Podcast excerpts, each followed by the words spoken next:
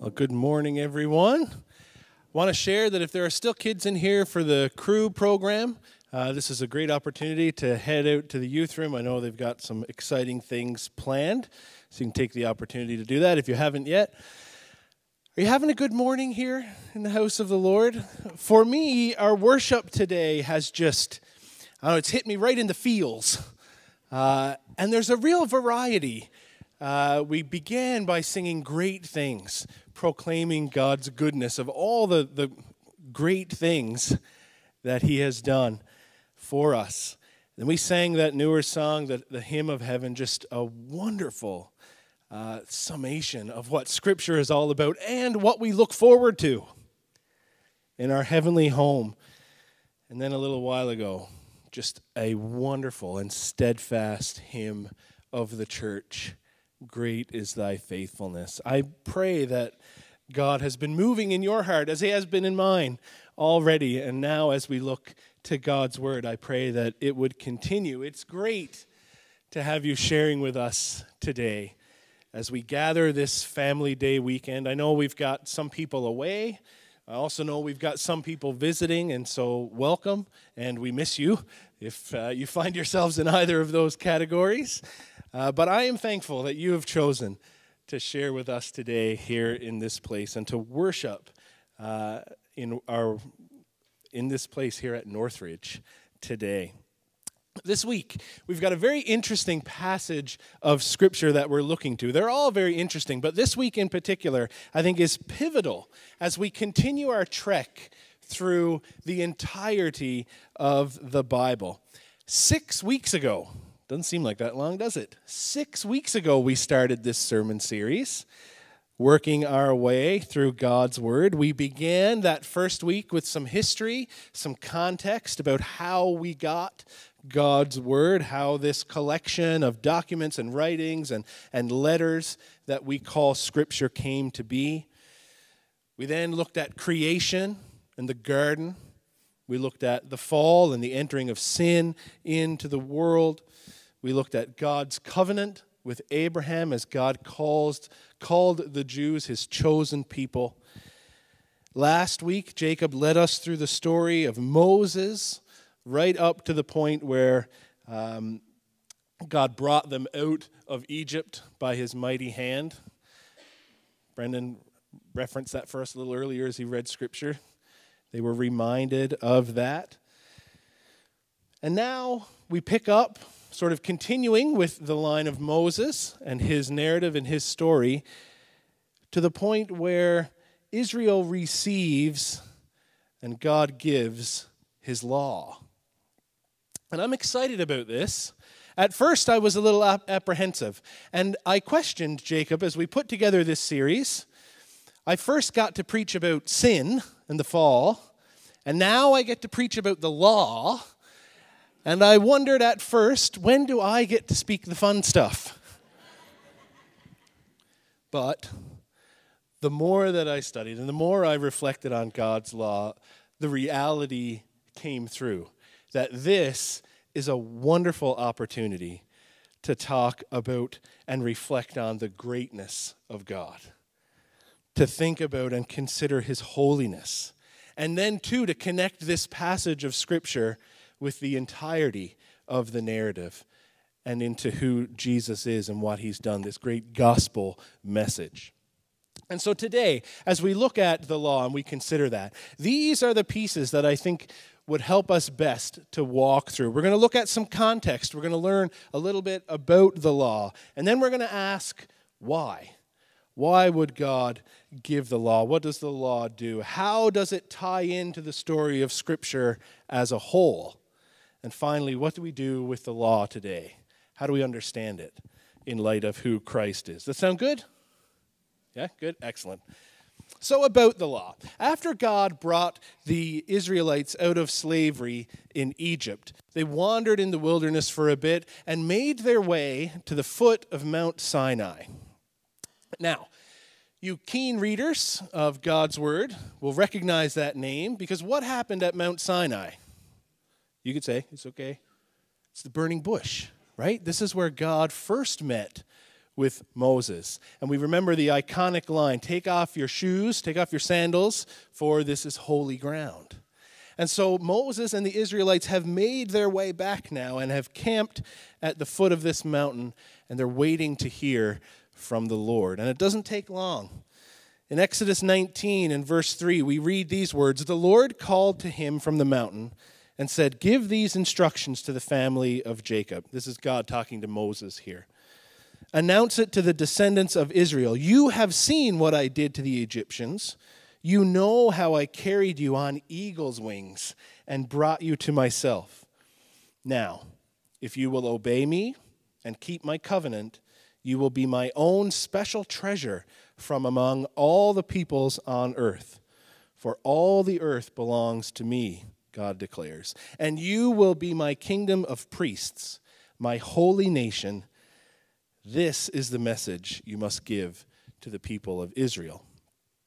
And so Moses then delivers this message to the people at the foot of the mountain, along with a warning that they're not to climb up the mountain themselves, because God is going to rest his presence on the mountain in the form of a thick cloud.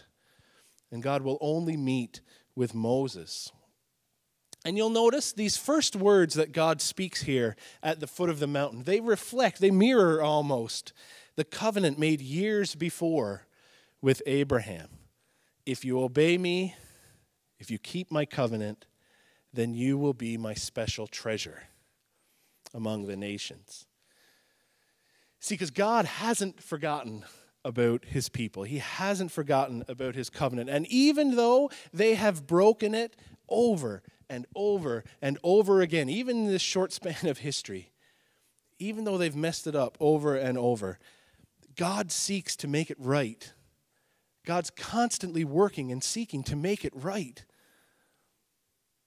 And this time, He's going to equip His people to live according to His will by providing them with a list of His expectations of what it looks like to be a holy nation before God Almighty.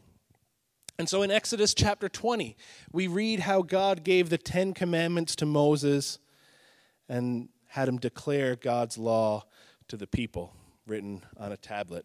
A great story that I encourage you to read through, as there's some interesting twists and turns.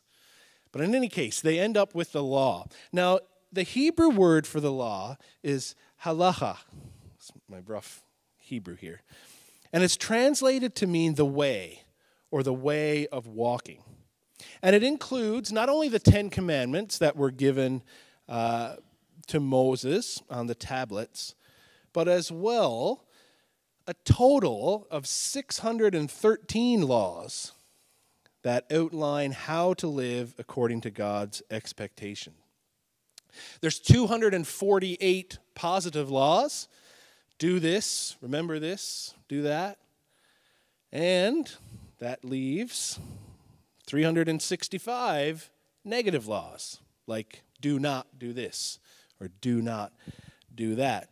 Interesting to note, Israel at the time thought there were 248 bones in the body, sort of body parts, and then 365 days in the year. Interesting, eh?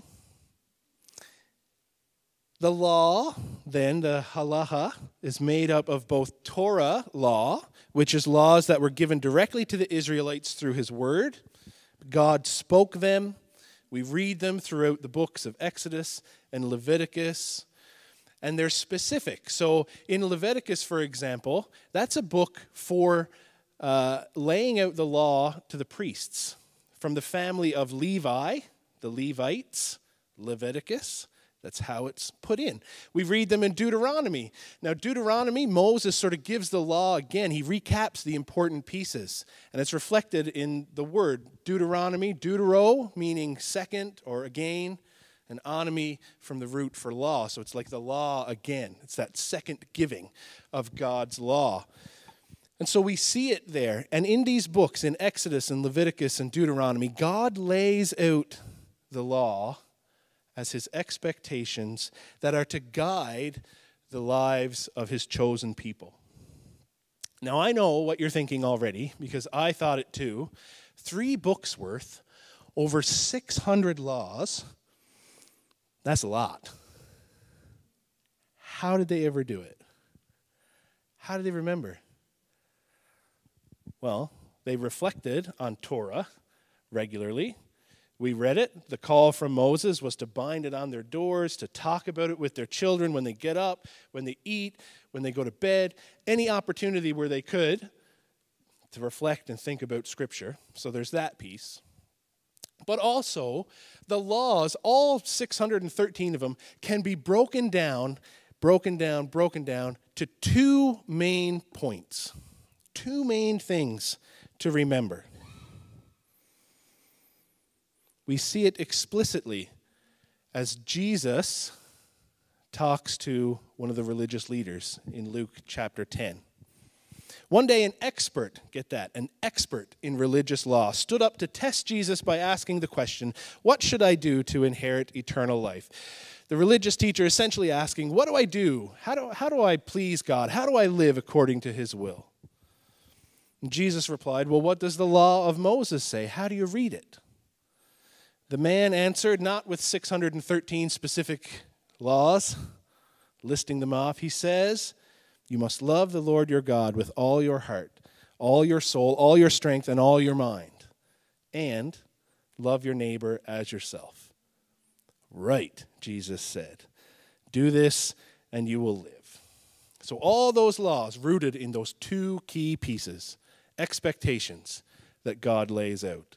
So that's just a little context. Now, the next question then why? Why would God give the law in this way? Well, as we read scripture, we're told, we learn that the law was given to the Israelites for their own good. In Deuteronomy chapter 5 and verse 32, Moses tells the people, You must be careful to obey the commands of the Lord your God, following his instructions in every detail. Stay on the path that the Lord your God has commanded you to follow. Then you will live long and prosperous lives in the land that you are about to enter and occupy. A little later, Moses says again in chapter 10 and verse 12, And now, Israel, what does the Lord God require of you? He requires that you fear the Lord your God and live in a way that pleases him, and love him and serve him with all your heart and soul. And you must always obey the Lord's command and decrees that I am giving you today for your own good. So then, what does that look like? What does it mean for the law to be for their own good? Well, let's think about it. What has humanity been trying to do ever since the fall? They've been trying to reconnect with, to reunite with, to commune with, to be brought back into right relationship with their Heavenly Father, who is holy, holy, holy. And by adhering to God's law, the people can do just that. See, God is holy, so holy, in fact, that sin cannot be near him. And ever since the fall, humanity has experienced this separation from our Creator because of sin. That's what we talked about when we first looked at the fall back in Genesis. But God, in His graciousness, lays out the, expe- uh, the expectations for the Israelites to follow so that they can live according to God's will. We'll talk a little bit more about that in a second. The law also sets the people as different from everybody else on earth. They're separate, they're chosen. God calls them to be a special treasure among the people of earth, holy and set apart. Now, this would be evident in a variety of ways. First, the laws themselves were very different than other laws in the time and context. This high standard of living experienced by the Israelites, this moral imperative, the emphasis on responding out of the love of God in, with obedience, of loving one another, it would reveal a portrait of who God is as both holy and merciful, as one who is righteous and gracious, and one who is altogether worthy of worship. So, then how does this fit in the entirety of the Bible, in the story, the overarching theme or, or narrative as we've been working through? Well, remember now, the heart of the law of Moses was rooted in two key pieces. Say them with me love God, love others. Here we go. Love God, love others. That's it. But here's the thing because of the sinful condition of humanity, the Israelites couldn't do it. They couldn't do it. They couldn't keep the law. And the thing about it is, once the law is broken, it's always been broken. And there's nothing you can do about it to reset the scales. Think about it like this it's a beautiful day, maybe not unlike today, but in my mind's eye, I picture summer. Beautiful day. You're on this wide open stretch of road behind the wheel of your car. Windows down, great tunes on, sunglasses, the whole works. You picture it, right? Arm hanging out the window. Maybe you're like these, or maybe you're this guy. You know, want to. So this is where you're at, okay? And it's just a beautiful day, and you're really into it. And then you notice, yep, those. and Jeff pulls up behind you. No, I. and you see them, and you see the lights, and then you look, and you realize, uh oh, a bit of a heavy foot. I'm speeding. And even though you know the limit, even though you just passed the sign, says maximum 60 or whatever, and even though you know the difference, and the last words your wife said to you on your way out was, Fred, make sure you take your time, don't get a ticket. You have done it, and you've broken the law. So you pull over, like a good law abiding citizen that you are. The officer comes to the window and he says, Do you know how fast you're going? In my mind, police officers are very stereotypical. And so that's the word. Do you know how fast you were going? Yeah, I do. Do you know the limit? Yep, I do. Okay, well, uh, you're getting a ticket today. That's how it always works out for me. You're getting a ticket today. You've broken the law. And from that moment, you've broken the law. You've done it, and there's nothing you can do about it. You're a lawbreaker, guilty. See, that's what the law does it reveals guilt. It doesn't reveal innocence. I mean, the law doesn't really apply when you're well within its bounds, right? No police officer is going to pull you over. And when he gets to the window, roll you down and say, I just want to let you know you are following the law. You're doing great. Have a good day. Maybe that's your experience. That doesn't happen to me when I get hauled over. but that's, that's the thing. The law only reveals guilt, right? It only tells you where you've messed up because that's what it is. Let's look to Paul's letter to the Romans. He says it this way in Romans chapter 3. Obviously, the law applies to those to whom it was given, for its purpose is to keep people from having excuses and to show that the entire world is guilty before God. For no one can be made right with God by doing what the law commands. The law simply shows us how sinful we are.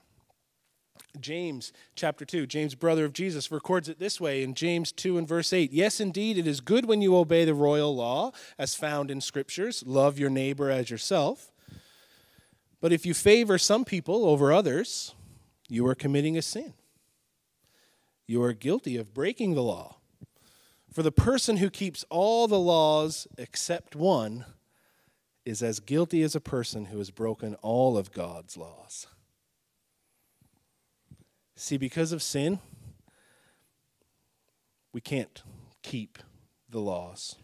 The Israelites couldn't, and we can't today. And in order to truly live according to God's design and His purposes, there needed to be a change, a, a shift in our very nature, a transformed heart, Scripture calls it. Moses first said it to the Israelites in Deuteronomy chapter 30 and verse 6 The Lord your God will change your heart and the hearts of all your descendants so that you will love him with all your heart and soul, and so you may live. The prophets said the same words to a wicked generation of people who needed to experience transformation. Ezekiel chapter 36 and verse 25 he proclaims that God will sprinkle clean water on you and you will be clean. Your filth will be washed away and you will no longer worship idols. And I will give you a new heart and I will put a new spirit in you. I will take out your stony, stubborn heart and give you a tender, responsive heart. And I will put my spirit in you so that you will follow my decrees and be careful to obey my regulations. What a great passage of Scripture. What a great prophecy that Ezekiel blesses us with. Today, Paul wrote it to the church in Rome 2,000 years ago, and I think writes to us today from Romans chapter 12. He says, Don't copy the behavior and customs of this world, but let God transform you into a new person by changing the way that you think. Then you will learn to know God's will for you, which is good and pleasing and perfect. See, to live according to God's will, we need a transformed heart, a renewed mind, and that is only possible, only found through Jesus Christ. Only He can forgive us from breaking the laws of God, and at the same time, He can graciously restore us to right relationship with our Heavenly Father. Remember now, what are the two key components of the law? Ready? Love God, love our neighbors, love others. Exactly. And who did that perfectly? Yeah, it's the Sunday school answer Jesus. Absolutely. He came and he fulfilled the demands of the law perfectly. And he offers us a new heart, a transformed one, capable of love, one that's no longer bound by sin, but ruled by the Spirit of God. See, in Christ, through his life, death, and resurrection, the old covenant passes away and is replaced with a new covenant, one that is re- rooted in relationship with Jesus Christ. Jeremiah 31 and 33. Jeremiah is a prophet. He says it's going to go down like this. But this is the new covenant I will make with the people of Israel after those days, says the Lord. I will put my instructions deep within them, and I will write them on their hearts. I will be their God, and they will be my people. And he continues a couple verses later, and I will forgive their wickedness, and I will never again remember their sins. That's what it means to know Jesus Christ as our Savior. It doesn't mean the laws don't apply. It means that Jesus fulfilled them. And as He comes and fills us, we can rely on His Spirit to guide us, to move in us, and to respond in a way that we can love God and love others as Jesus did. That's what it means to know Jesus Christ as our Savior. To recognize, yeah, that we've all broken God's laws, but because of His grace, a way has been made for us to be forgiven of our transgressions against God and against others. By His Spirit's work, we're blessed to have a new heart, as if we are a new creation, Paul says. One that's able to live out our greatest callings to love God, to love others. And so, if you're here today and you're in our midst here, when you're watching online, and you recognize in these moments that that's what you need, that you need a new heart, that you need to learn to love God and others that you need forgiveness, if you're here today and your, your heart needs to be transformed, if you need to experience God's love, if you want to know what it really means to love God and love your neighbor, then I want to introduce you to my good friend and my personal Savior, Jesus Christ. Because it is in Him alone that we are made fit to love, fit for righteousness, that we can live in relationship with our Heavenly Father. I'm going to invite our worship team, if you'd come and join me again. And we're going to sing some words in just a little bit. And as they come, I want to extend an invitation to those of you who would like to pray, that we have a space for that. Just out here in our fireside room, just on the other side of that door, we've got a space that's dedicated, that's set aside for prayer. We've got people who are willing to pray with you if you want to be prayed with, or you can go and pray on your own. But, but we set that aside as a sacred space for God's people and those seeking to be God's people to meet with Him. It is a sacred space we call holy ground where we meet before God. And so, as we share together today, I pray that today would be the day that we can sing with all of our hearts, the very depths of who we are, that our hope is found in Christ alone. That this would be the day where we would seek Him in earnest. That it would be a day where, where we would invite Him to transform our hearts so that we can live in right relationship, so that we can experience His forgiveness, freedom from the bounds of the law, and loving God and loving our neighbor with His kind of perfection. And so I'm going to invite you, if you would, to stand with me as we share these words together, if we can have them on the screen. And in particular, this is the verse, this is the key piece. The song is in Christ alone. But these words, and as he stands in victory, sin's curse has lost its grip on me.